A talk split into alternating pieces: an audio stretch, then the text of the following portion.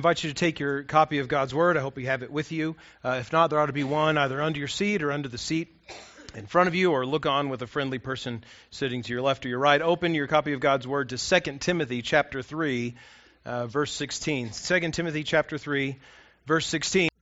Well, last week we began uh, our month long series in the month of uh, January, revisiting our mission and vision as a church. Last week we looked specifically at our mission statement. Our mission statement, which is printed on the front of your worship guide, which is that First Baptist West Albuquerque exists to glorify God by making disciples of Jesus Christ in the power of the Holy Spirit. Mission statements uh, as many of you have probably encountered in churches or in your corporate workplace or wherever the case may be, mission statements serve to clarify the, the purpose of an organization, the, the point on the horizon toward which we all are moving. Uh, that, that point on the horizon that, that we as a church of Jesus Christ are moving toward, are steadfastly pursuing, is to glorify God by making disciples of Jesus in the power of the Holy Spirit. That, that is the direction we are walking together as a church. Mission statements give us that point on the horizon to walk toward. But vision statements do a, a, a little bit uh, different task. Vision statements, rather than giving us a point to look forward to, to, to guide our steps or, or, or to direct our lives, uh, vision statements rather serve as kind of a, a way to give us a picture of what will look like when we get to that point on the horizon. When we meet Christ in eternity or as we grow as a church, we want to look uh, like a certain thing. We expect that we would uh, uh, take on certain attitudes or characteristics as we fulfill our mission. Now, our vision statement has three uh, points to it, and, and there, are three words that all rhyme, and hopefully uh, it's easy for you to memorize know, grow, and go. We, we, as we fulfill this mission of glorifying God by making disciples of Jesus, as we do that, we will become a diverse family of believers who know Christ as Lord through His Word, who grow, who help one another to grow in obedience and maturity in Jesus, and who go to our neighbors and the nations with the gospel of Jesus Christ. That's what we'll look like as we uh, uh, uh pursue or fulfill this mission. A vision statement gives us that picture of what we'll be when we get there, and it also provides for us um, uh, guardrails along the way as we go so that we don't get off track. So that if ever in our, our pursuit of glorifying God by making disciples of Jesus, we begin looking to other sources, other ways of knowing God other than His Word, or knowing Christ or salvation other than His Word, we'll know we've gone off track. If we ever forget that, that we are to help one another grow in obedience and maturity in Christ, and we begin to take on this individualistic approach to Christianity, that it's just Jesus and me, and I don't need the help of anyone else, and I don't need to help anyone else follow Jesus, well, we'll know we've gone off track. If ever in our, our efforts to fulfill this mission, to glorify God by making disciples of Jesus and the power of the Holy Spirit, we stop being missional, we stop sharing the gospel, that that's no longer a priority for us, well, then we know we've gone off track. And so our, our vision statement helps us to, to stay on the, on the right course as we fulfill this mission that God has given us. Now, today and the next two Sundays, uh, we're going to look at from God's Word the, the underpinnings, if you will, for our, uh, the, the three various aspects of our vision statement. And today we're going to look specifically at the first one know, that we make disciples who know Christ as Lord through His Word. We make disciples who know Christ as Lord through His Word. And, and, we are becoming, if we will, disciples who know better Christ as Lord through His Word. As we look at 2 Timothy chapter 3 verses 16 and 17, I would hope that, that in response to it that we would begin to orient our, our lives, every aspect of our lives, around the authoritative and sufficient Word of God. Now, as we turn to God's authoritative and sufficient Word, let's all stand together as we read and are shaped by it. 2 Timothy chapter 3 verse 16, the apostle Paul writes to the young pastor Timothy, all scripture is breathed out by God and profitable for teaching, for reproof, for correction, and for training in righteousness, that the man of God may be complete, equipped for every good work. The word of the Lord. You may be seated.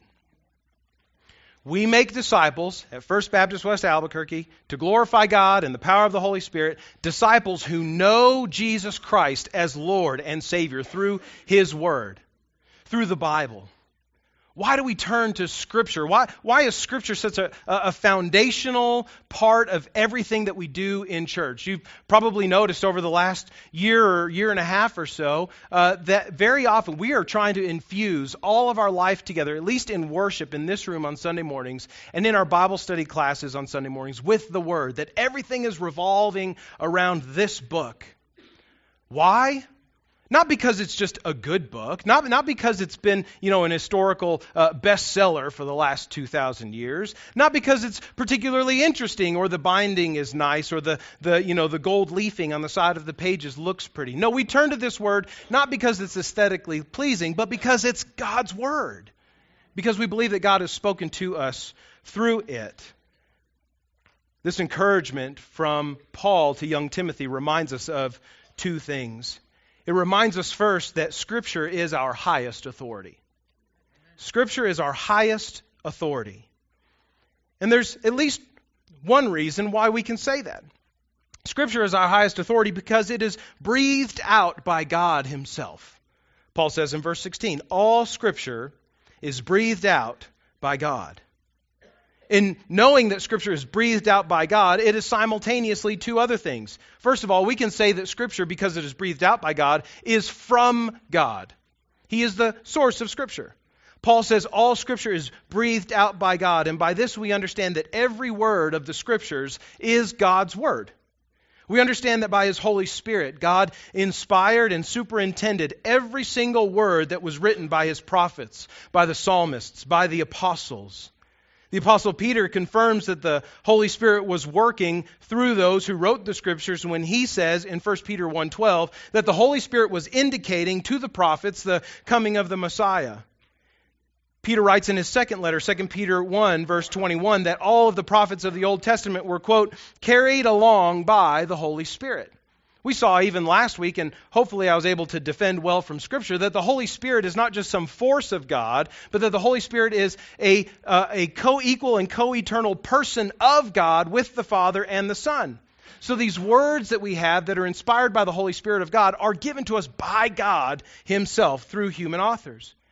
Now, because we can say with confidence that the Bible is a book that is from God, we can also infer that this book, God's Word, these, these uh, small portable libraries of God's revelation to us, that this, this book carries authority. Because it's from God, it carries some weight.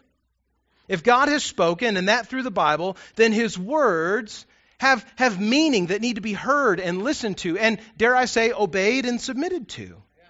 The word that comes from God demands our attention and ultimately our obedience.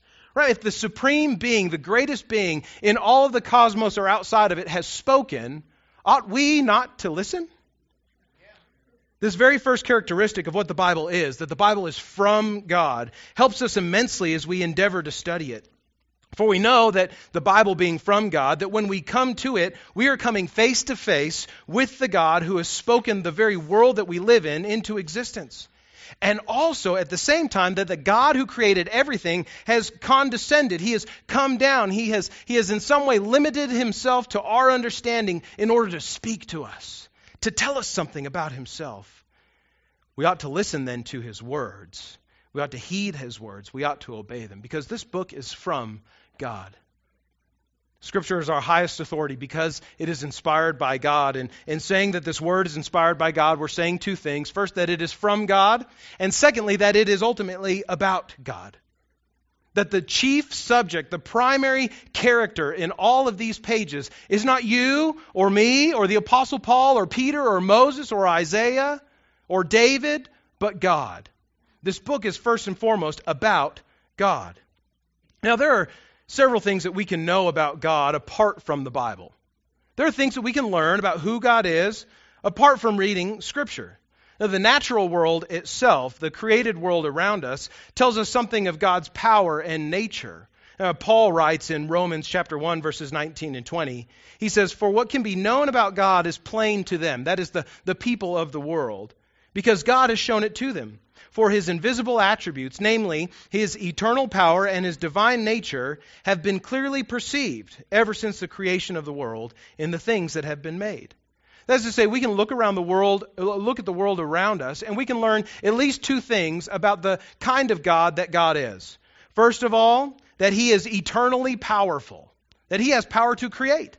And secondly, that He is divine. He, his existence is different than ours, He exists outside of what He has created. But other than those two things, we can know nothing, uh, virtually nothing personally about who God is. If we rely only upon what we can learn about God in nature, we will have nothing of what we need to know of who God is personally in order to be saved from our sin. To know God personally and to know Him redemptively, we must hear from God personally. He's got to speak to us. We can't just rely upon the reflections of His glory in the world to lead us to salvation. We need clearer instruction than that. And this personal revelation, this personal, this clear instruction of who God is, comes to us in His Holy Spirit inspired Word. Now, while the scriptures on every page tell us about God through what He says and what He does and the people that He interacts with and the people that He works through, God goes even further to reveal Himself more clearly and more intimately, not just in His Word, but in His Son, Jesus. The writer of Hebrews makes this point for us wonderfully clear when he says in the first few verses of Hebrews, Hebrews 1, uh, verses 1 through the first part of 3.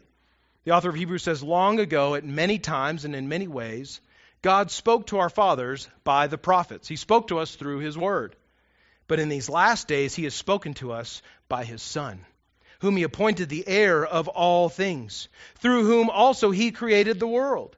He is the radiance of the glory of God and the exact imprint of his nature, and he upholds the universe by the word of his power. Now, these verses are to say that Jesus Christ is the very physical manifestation and personal revelation of God to mankind. Do you want to know what God the Father is, look, uh, is like? Look to Jesus. Do you want to know what the Father's heart is for his creation? Look to Jesus. Do, do you want to know how, how, God has sought to redeem and to rescue people from their sin and to relationship with Himself? Look to Jesus. Anything you want to know about who God is and how He acts, look to Jesus because you'll find the answer there.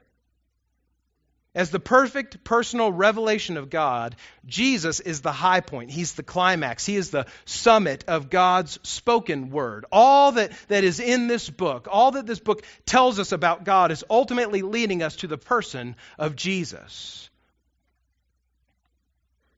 Because of this, every other truth of God revealed in the pages of Scripture is either leading us up to and, and preparing us uh, for Jesus, uh, uh, speaking there of the Old Testament, or pointing our attention back to Jesus and how to live in light of the truth of who He is as the Son of God who takes on flesh this incarnate Son of God, Jesus, whose sinless life was given in sacrifice for spiritually bankrupt sinners like me and like you, and whose resurrection from the dead provides justification with God, this incarnate Son of God, this Jesus, this Word of God made flesh, is the very center of God's special revelation to us. It, Jesus is the very center of God's spoken and written Word to us. Jesus is how God is personally known and all that is knowable about God can be known in Jesus. So we say as a church that, that we endeavor to make disciples who know Christ as Lord through His Word. Why through His Word? Because only this Word is breathed out by God. Only this Word is authoritative for, for all things that are true and necessary for being saved from our sin and living in righteousness, living in holiness to follow Jesus. 2 Timothy chapter 3 verse 16 all scriptures breathed out by God teaches us that scripture alone leads us to know God in truth through faith in his son. Only this book leads us to know God in truth through faith in his son. Stop a moment and just and if you have your copy of God's word and you're holding it in your hands just keep it there if it's in your lap maybe pick it up. And and just just think for a moment about what it is that we are holding. I have a lot of books in my house and in my office. A lot of them are, are maybe even of are, are bound in better quality than, than the Bible that I'm holding before you. Some of them uh, are, are maybe uh, older in terms of printing, but certainly none in terms of origination uh, than this book. But only this book, only this book tells me about who God is and how I can know Him and how I can be known by Him. Now, I've got on my shelves lots of books about theology that have, you know, delved into the truths of this of this book and and pulled out, you know, uh, uh, maybe important uh, things that we ought to know or whatever. But those books don't lead me to knowledge uh, of God and faith in His Son Jesus. But this one does. Even all of the best books that men and women write about this book don't compare to the power and don't have the authority that this book has because this book is God's word, breathed out by Him. The others are not. This word of God that we hold in our hands this morning is at once both light in a dark room and a lens that corrects our vision. As God speaks, He shines light into darkness, illuminating the contours of the world so that we might not grope around in darkness. But even in our sin, we cannot see uh, uh, rightly as we ought to. Even though God illuminates some things for us to see, our sin still keeps us from seeing clearly. And so God speaks in His Word to bring into clear focus the beauty of the truth and the trappings of sin that we might embrace the former, that we might embrace the truth of who God is. And that we might be saved from the latter, that we might be saved from the trappings, from the death that our own sin deserves. Friends, we believe that the Word of God is true and that it alone leads us to know God truly. If I can borrow a phrase from C.S. Lewis, not only because we can see the Word of God, not only because we can read it and hold it in our hands, we don't believe that this is true just because we have copies of it, but we believe that this is true because by this book we see everything else clearly. This book not only shows us who God is and who we are, but this book helps us to understand rightly the world around us and to make sense of, of what, what seems to be chaos and pain and difficulty in the world around us. This book from God is authoritative because God has breathed it out. It is from Him, it is about Him, and it is the only source of knowledge by which we can come to know, uh, only source of information by which we can come to know Jesus rightly as Lord, Savior, incarnate Son of God. Scripture is authoritative, it's our highest authority. But Paul shows us also through God's word that Scripture is sufficient. It's authoritative and it is sufficient. That is, it is enough. It is capable for uh, making disciples.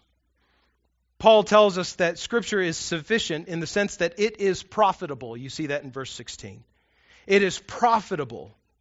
And Paul tells us it's profitable for at least four things. That word profitable means beneficial, helpful, uh, uh, um, uh, of, of uh, good and necessary uh, power to, to do these things. It is profitable for teaching, for reproof, for correction, and for training in righteousness. Paul says Scripture is profitable for teaching. That word teaching means instruction in a formal setting. Maybe like what we're doing here this morning as, as uh, I'm endeavoring to teach God's Word to you uh, in, in, similar fashion to what happens in our Sunday school classes as God's Word is being taught, or maybe other small group Bible studies throughout the week. The, the work that we do with our children when we read God's Word and help to explain it to them. The Word of God is, is sufficient for teaching, profitable for teaching. Scripture is beneficial for formal Christian instruction about the person of God, about his plan for salvation, and about uh, growth in holiness. This word teaches us those things. And it is helpful for us to uh, use the word, not just helpful, but this word is sufficient for teaching those things to others. This word is also profitable for reproof. That word reproof is not a word that we use often in uh, probably our 21st century language. Some of your translations may have this word as rebuke. It is profitable for rebuke. That word reproof uh, does not mean only to tell someone that they have acted wrongly or spoken wrongly. It means at least that. But the word reproof means to, to show someone that they have acted or spoken or are thinking wrongly with the evidence of that wrongdoing.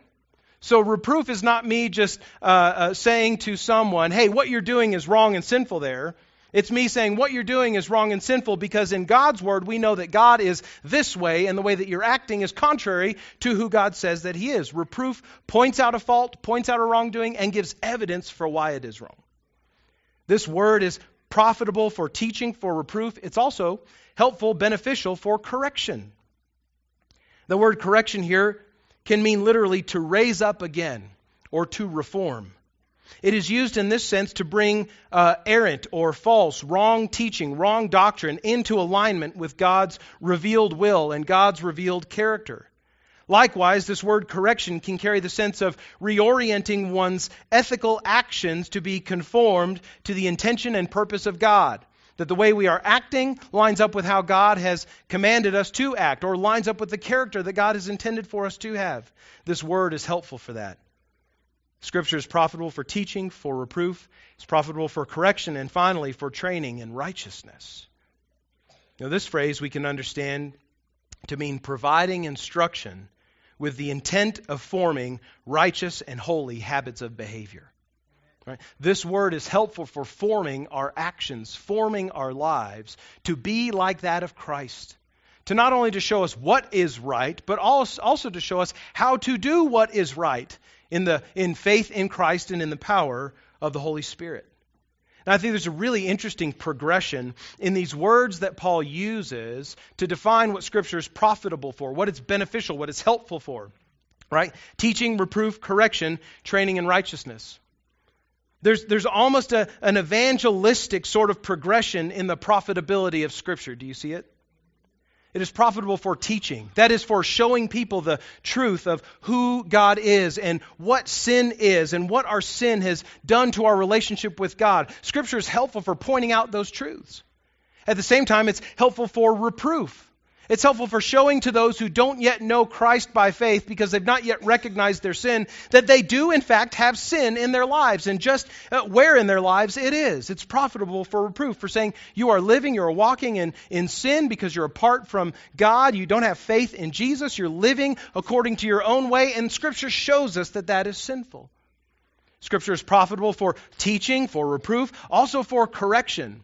As we share the gospel, God's word, with those who do not believe, teaching them about who God is, showing them that they are sinful, showing them uh, evidentiary uh, uh, information from Scripture that they have sin, we, we can also lead them to correction. To say, this is how you get your life right. This is how this relationship that you broke by your sin is corrected by placing faith in Jesus. This is how Jesus raises you up to new, new life and a new kind of living by placing faith in Him. And the Bible tells us that, friends. It is also helpful for training in righteousness. Once a person has learned who they are by their sin and who God is and the, the nature of their relationship, which is broken with God by sin. Once they admit or are brought to recognize that they themselves have sin and see the way to have their lives corrected by trusting in Jesus, God's own Son, who died for our sins and was raised from the dead, by giving their lives to Jesus in faith, they are now made ready to be trained in righteousness, to be brought up as disciples. And how is it that we train people to live and to walk according to the way that, that God has, uh, according to the purpose for which God has saved us in Christ and according to God's purposes for us in this life? How do we train them to live? With this word. It's profitable for all of it. It's beneficial for all of it. It is sufficient, meaning this word alone will help us to do exactly what God intends for us to do. Scripture is sufficient for making disciples. It's profitable for teaching reproof correction, and training in righteousness. And this word is sufficient for something else. It is sufficient for completing the believer, for making the believer competent in at least two ways. Paul says at the end of, uh, in verse 16, uh, verse 17, excuse me, he says, uh, it, the word is profitable for all these things, that the man of God, so that the man of God may be complete, equipped for every good work. Paul shows us here that this word, the Bible, is sufficient for completing the believer in salvation. If we were just go a couple verses before our, our passage today in 1 Timothy 3, verses 14 and 15, Paul says to the young pastor Timothy there, he says, As for you, continue in what you have learned and have firmly believed, knowing from whom you learned it, and how from childhood you've been acquainted with the sacred writings. There he's speaking of the scriptures. You've been acquainted with the sacred writings which are able to make you wise for salvation through faith in Christ Jesus. This word is sufficient to complete the believer in salvation. Paul's words to Timothy in these verses that precede our text this morning demonstrate this beautiful reality for us. The Word of God, these scriptures, this book that we're holding in our laps this morning, is able to make us wise for salvation through faith in Jesus Christ. This book that we call the Bible is constantly shedding light on the most important need that we have and most important issue that we face in this life how to be right with God. This book addresses that most important thing. Now, if you don't think that the most important thing in your life is to know how to be right with God, your, your life is, is completely, you're, you're moving in a completely different direction than Scripture is wanting to take you. And so if you're coming to Scripture wanting to know something more than how to be right with God or, or, or before how to be right with God, you're going to miss the, big, the biggest point of, uh, of Scripture, which is to make us wise for salvation through faith in Jesus. This book demonstrates our it demonstrates God's holy character to us. It demonstrates to us our total sinfulness. That apart from the work of Christ on the cross and in his resurrection, we have no hope of salvation. There's nothing we can do to save ourselves. This book points us to our need for rescue from our sin. It, in, it introduces us to our rescuer, Jesus Christ. And this book guides us into faith in Jesus so that we might be saved from sin. This book is beneficial for completing the believer in salvation. Praise Praise God. This book is also beneficial for completing the believer, making the believer competent for mission. So, not just for being saved and being right with God, but also for living out the implications of what it means to be right with God. This wonderful book of books that is God's tells us that God's rescue plan it tells us God's rescue plan for sinners certainly but it also prepares and trains those who have been rescued by God to join God in his rescue mission. Paul says that the man of God may be complete, equipped for every good work. We saw last week that the greatest work that we can do with our lives, the, the greatest purpose that, that we can uh, live for uh, or, or fulfill in our lives is to glorify God by bringing other people into a right relationship with Him through faith in Jesus Christ. The greatest thing you can do with your life is to glorify the God who created the universe by bringing people, making disciples of Jesus. And this work, this book, makes us competent for that. Amen. Knowing that God's Word is sufficient and is sufficient to, to, uh, for, for teaching, uh, reproof, correction, training in righteousness, and for completing the believer in salvation and in mission, we know that we will become and we will make disciples best, most appropriately, most rightly, as we center our lives on God's Word, on this sufficient Word, on this capable Word, on this profitable Word. Turn back a few pages in your Bible to Paul's letter to the Colossians. The church in Colossae had several issues, some of them related to their worship, some of them related to in, internalizing or integrating uh, wrong teaching into their life as a church. Paul in Colossians chapter 3, the first part of verse 16, challenges, he exhorts, he encourages the church this way. He says, Let the word of Christ dwell in you richly, teaching and admonishing one another in all wisdom. Let the word of Christ dwell in you richly. Let this word, which is about Christ, live in you, make its home in you in a rich, in a substantial, in a deep and meaningful way we make disciples at First West who know Christ as Lord through His Word and who lead those disciples to let the Word of Christ, to, to learn to allow the Word of Christ to dwell in their hearts richly. So I have a challenge for us this year. As a church, a challenge for us this year. Commit this year, 2019, commit this year to know God truly by allowing the Word of God to dwell richly in you.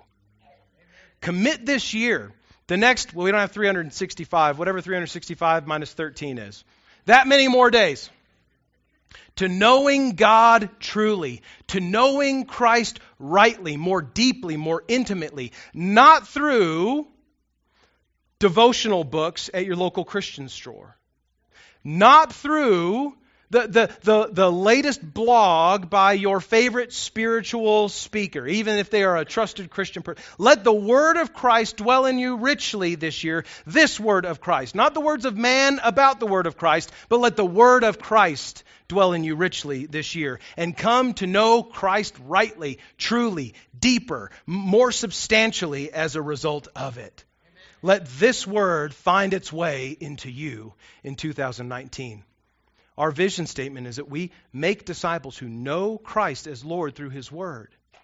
But that also implies not, not only what we're doing in our disciple making process, but the process we are going through as disciples of Jesus.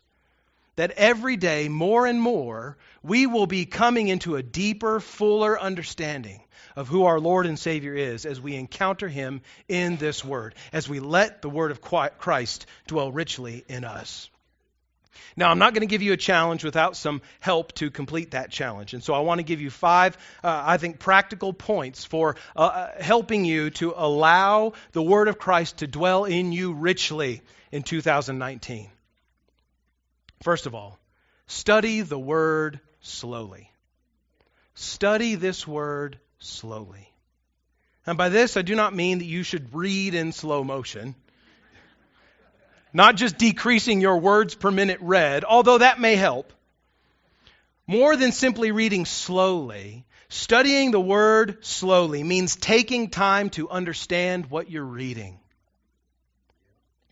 Make sense of the sentences. Make sure you're following the narrative of whatever passage you may be in.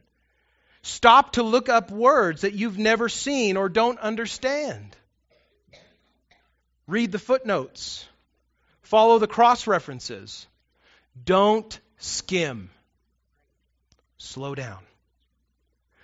We all know, I hope, that the worst tasting and least nutritious food in all of the world is made in microwaves. I have a microwave in my house. I microwaved a burrito yesterday. I'm not condemning you for having microwaves. I'm just saying it wasn't as good of a burrito as it would have been had I not microwaved it. The worst tasting, least nutritious food is made in microwaves, and the blandest and most spiritually shallow Christians are those who try to microwave their knowledge of God by His Word. Slow down. Study God's Word slowly. Second, study the Word well. Study the Word well. Now, the most important part of studying God's Word well, studying it rightly, is slowing down. That's the first step to take. You, you can't know, you can't study God's word well if you don't know what it's saying. So slow down to understand it. But there are a few other ways, very simple questions that you can begin to incorporate into your study of the Bible to help you to understand it and to know God better. First of all, read more than one verse. Read more than one verse. Study at least whole paragraphs, if not chapters and work your way methodically through whole books of the Bible. When Paul says all Scripture is breathed out by God, he does not mean that Scripture is breathed out by God in, in 240 character Twitter bites or sound bites that you can uh, pick and choose from at your leisure. Now, we live in a world where we communicate in Twitter length responses and comments. It's ridiculous. The deepest and most meaningful things about God cannot be understood in 240 characters. We need sentences. We need paragraphs. We need whole books of the Bible to describe to us in full knowledge who God is. We believe that God inspired these words that are here to us, which means He inspired not only every word, not only every clause and every sentence and, and every paragraph, but, but also every whole book. God inspired Genesis in that order.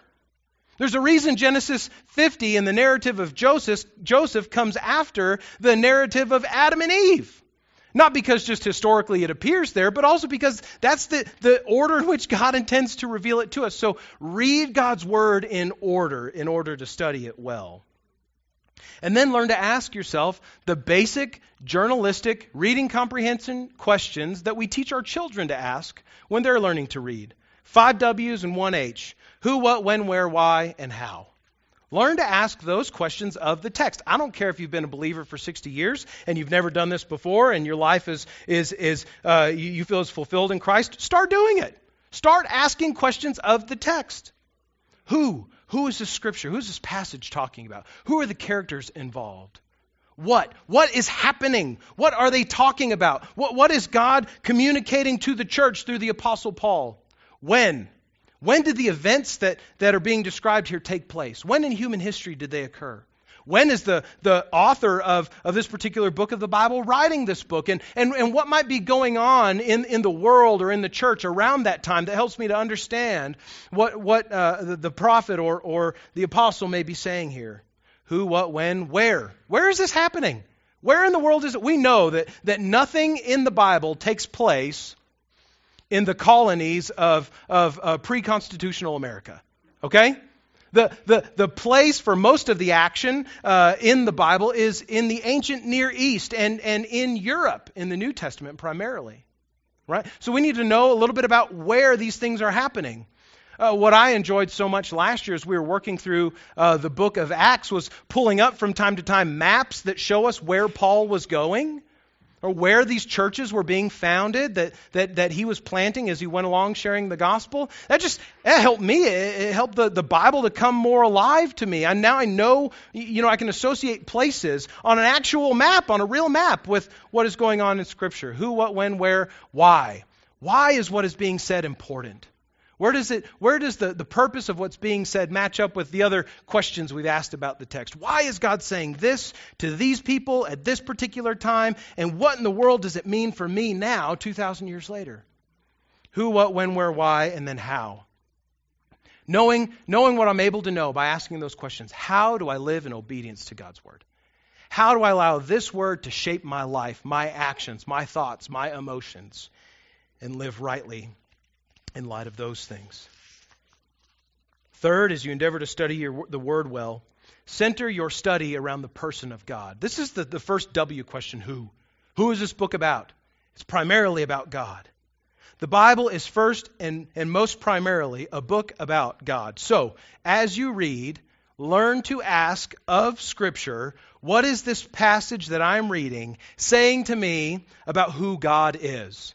Before you ever get to Stephen in the 21st century, first ask, what is God revealing to me about who he is?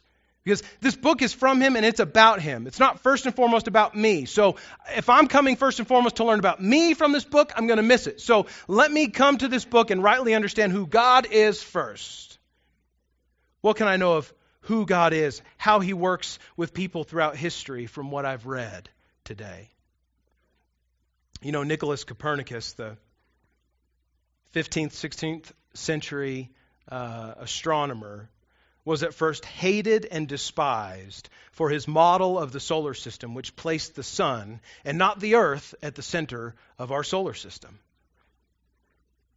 As time went on, though, other astronomers began to study his model and over the course of time began to realize as, as uh, technological advances improved and we were able to understand more about the solar system astronomers began to understand that the earth is some 30 times smaller than the sun and that the earth's gravitational force is not sufficient to hold the solar system together. Knowing that they, they concluded and rightly so that the sun must be the center of our solar system or else everything in our solar system spirals into chaos Nicholas Copernicus was hated by the scientific community for revealing that what they previously thought about themselves was wrong. Likewise, you may despise me for saying this to you today, but God's word does not revolve around you. Dear friend, you are not the center of God's word. Now, you can vote me out as pastor next week or today after service, that's fine. I'm not going to change my conviction. This book is not about you. It is for you, absolutely. It teaches you things about yourself, no doubt.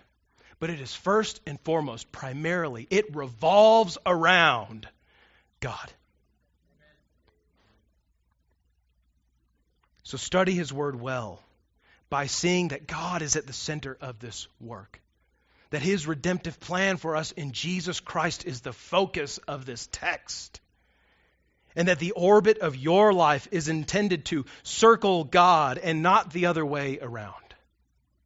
Study the Word well by orienting your thinking on the Word around its author and around its central figure. Study the Word well by seeing that God is at the center of all of it.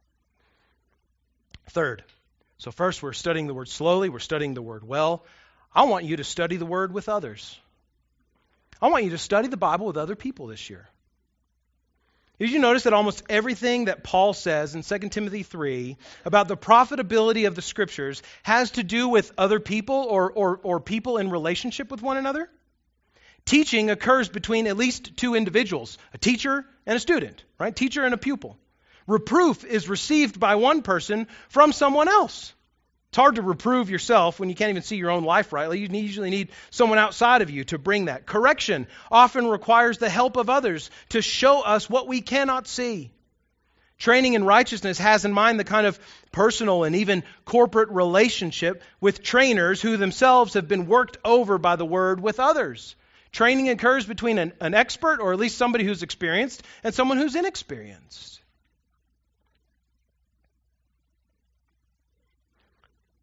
So this year I challenge you read the word with others. Husbands, read the Bible with your wives. Parents, read the Bible with your children. Men, read the Bible with other brothers in our congregation. Women, you do the same with other sisters in Christ who are following Jesus.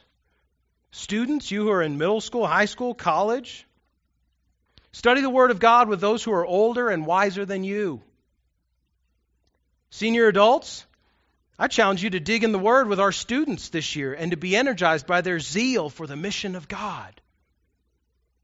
Member of First, Commit, uh, First West, I, I, I invite you this year to commit to studying the Word of God with your faith family this year, with your church family. Join a Sunday morning Bible study group. Sunday school is not a, a, hokey holdover from a bygone generation right? Sunday school is helpful for teaching us to, to learn from other humble teachers. Right? Submitting to God's word in community with others shows us that we haven't figured it all out yet on our own. And that we can learn from people who are not experts in God's word, but who are just faithful servants, seeking to place God at the center of their study of his word and at the center of their lives, that they might help others to do the same. Commit to studying the word of God with your faith family this year by joining a Bible study group member of First West, make Sunday morning at 10:30 a.m. a weekly non-negotiable. Let me say that again. Make this hour, this time that we spend together on Sunday mornings, a weekly non negotiable. That is, it is an event on your calendar. It is a commitment that you are making weeks in advance. Commit for the next 48, we don't have that many, 50 Sundays of this year to be here, unless you can't right? If you're traveling, you're out of town. I know work takes several of you out of town uh, on weekends. If you're traveling on a Sunday and you can't be in church because you're on a plane for work, at least study the Word of God at that same time on the plane. Or if you're in another city, either on vacation or for work, over a weekend, find a church to worship at.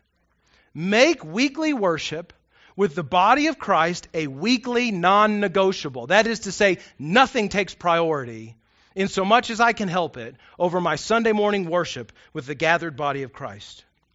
Do this knowing, and because you know, that knowing God through studying His Word with others is that important. What we do in this room every Sunday morning is that important. You should not miss it. This, what we're doing right now, is commanded to us in Hebrews chapter 10, 25. Do not make it a habit of neglecting to gather together, as some have made the habit of doing, the writer of Hebrews says. 2,000 years ago, God inspired someone to write this letter of Hebrews to the church to say, it is not only good, but commanded by God for you to gather together with your church family. So make it a non negotiable. Study the word with others this year. Fourth, Study the Word often. Study the Word slowly, study it well, study with others. Study the Word often. Sunday school and corporate worship are good for you. The two and a half, three hours you may spend here on a Sunday morning in Bible study and fellowship with others are good for you in your pursuit of knowing God through His Word. It's during those times that we gather and, and hone our tools for Bible study. But listen, two hours, one day a week, are not enough for you to really know God by His Word. It's not enough. Now, this word is sufficient to bring you into all knowledge of who Jesus is. But if all the time you spend it is two hours a week on a Sunday morning, that's not enough. If you're depending upon 60 minutes of Bible study, and let's say on the best week, an exceptionally good 45 minute sermon, to allow the Word of God, to allow the Word of Christ to dwell in you richly. If you're relying upon 105 minutes of Bible study so that the Word of God can dwell in you richly your whole life to be profitable for all the things that Paul says it is profitable for, then do not be surprised when you find your knowledge of God and of Christ as weak and anemic as that sort of practice would make it to be. You need time in God's Word with others on a weekly basis. Yes. Corporate worship is commanded in the New Testament. Yes. If you are content, though, to be spritzed by the Word of God here and there, Sunday morning worship will help. But if your heart's desire is to know God deeply and to know Christ truly, then you need not to be spritzed by His Word 105 minutes on a Sunday morning, but you need to dive into its depths, uh, uh, to the depths of God's Word often, daily, regularly. Even if you attend both Sunday school and, and corporate worship every single Sunday of the year, the time that you spend in God's Word will only encompass a measly 1.5% of your waking hours through the year. If your entire commitment to studying God's Word, to doing it well, and to doing it with others happens only during 105 minutes on a Sunday morning, with about a 15 minute break in between, so 90 minutes on a Sunday morning, you will spend only 1.5% of your waking hours in God's Word. By comparison, the average American spends somewhere in the area of 12.5% of our waking hours simply watching TV we watch 12 times more. So if you only come to church on Sunday, your only engagement with God's Word, excuse me, is on Sunday mornings in, the, in Sunday school and in Bible study, you will watch or you will spend, you will be engrossed in 12 times more television than God's Word this year. That's not to condemn, that's not to throw a wet blanket on anyone, that's just reality, okay? If the word of Christ, though, is to dwell in us richly, to find its home in our hearts in deep, substantial, meaningful, and transformative ways, we must be in the Bible regularly, often, systematically, and thoughtfully. One of the best things that has helped me to be in God's Word regularly throughout the whole year is by adopting a Bible reading plan.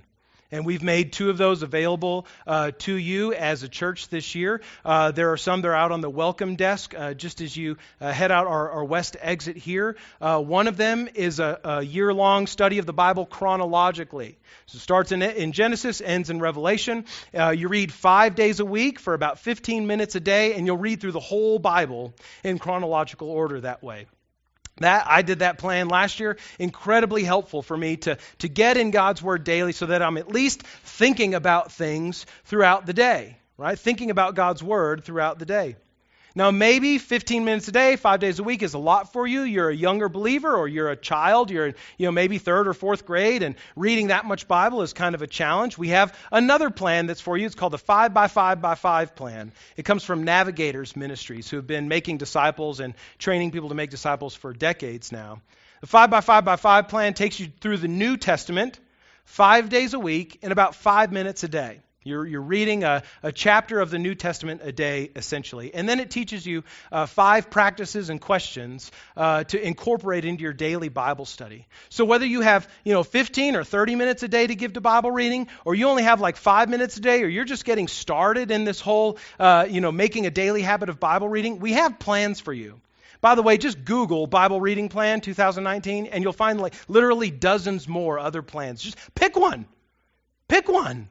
Find a way to be systematically, intentionally, habitually in God's Word often this year. As we endeavor to let the Word of Christ dwell in us richly, study the Word slowly, study it well, study the Word with others, study it often. then finally, let the Word of God read you. Let the Word of God read you. God's Word, which is from Him and about Him and leads us to faith and submission to Christ the Lord, has much to say about us. Now, when we make God the center of our Bible reading, we take ourselves out of the driver's seat of the vehicle of our Bible study. When we rightly place ourselves in submission to God as we study His Word, we, are, we allow ourselves to be taken where He wills, where He wants, to be shown what He wants us to see, to know what He has said that we must know. When we set out to know Christ through His Word, we are in effect taking a posture of listening and self reflection, saying to God, Speak, Lord, I'm listening. And when we read slowly, and when we read, read, well, and when we read with one another and study God's Word often, we find ourselves being changed, being shaped, even being transformed by the Word of God. And when we look to Scripture to know who God is and what He has said, whether we like it or not, we have taken the most critical step in knowing Christ rightly as Lord. When we come to this word and say, God, you speak, even if it offends my sinful personal preferences, you speak, we have taken the first step to knowing Christ rightly as Lord. When we do this, we are holding up the Bible as a, as a mirror to our own souls and saying, God, by who you are, show me who I really am. And, and by what you provide, show me what I really need. We know that looking in a mirror is not always a fun experience, especially if we know that we're unhealthy or, or, or even if we've been somehow disfigured. Sin is unhealthy and spiritually disfiguring. And so you will find that as you really truly allow the Word of God to read you, as you hold the Word of God up as a mirror to your own life, you will find that your sin is far uglier than you ever let yourself believe. You will find that your heart is grossly deformed in comparison to God's. And this is an incredibly good thing. Do you know why? Because in allowing the Word to read you, to show you back a right picture of yourself, you will also find that Jesus, the Son of God, has taken the foulness of your sin upon himself. And in his death on the cross, he had his body deformed and his blood shed to beautify your own soul before God. When you allow the Bible to read you, you will find that though you are not who you ought to be, that God's own Son exchanged his perfect righteousness for your horrid and as you trust in Him, He presents you clean, holy, righteous, forgiven, perfect to God. This Word does that. So let the Word of God read you in 2019. At First West, we are and we will make disciples who know Christ as Lord through His Word. Because only by His Word can we know this beautiful, wonderful, compassionate, generous, just, mighty, righteous, and risen Savior, Jesus. This word. This word.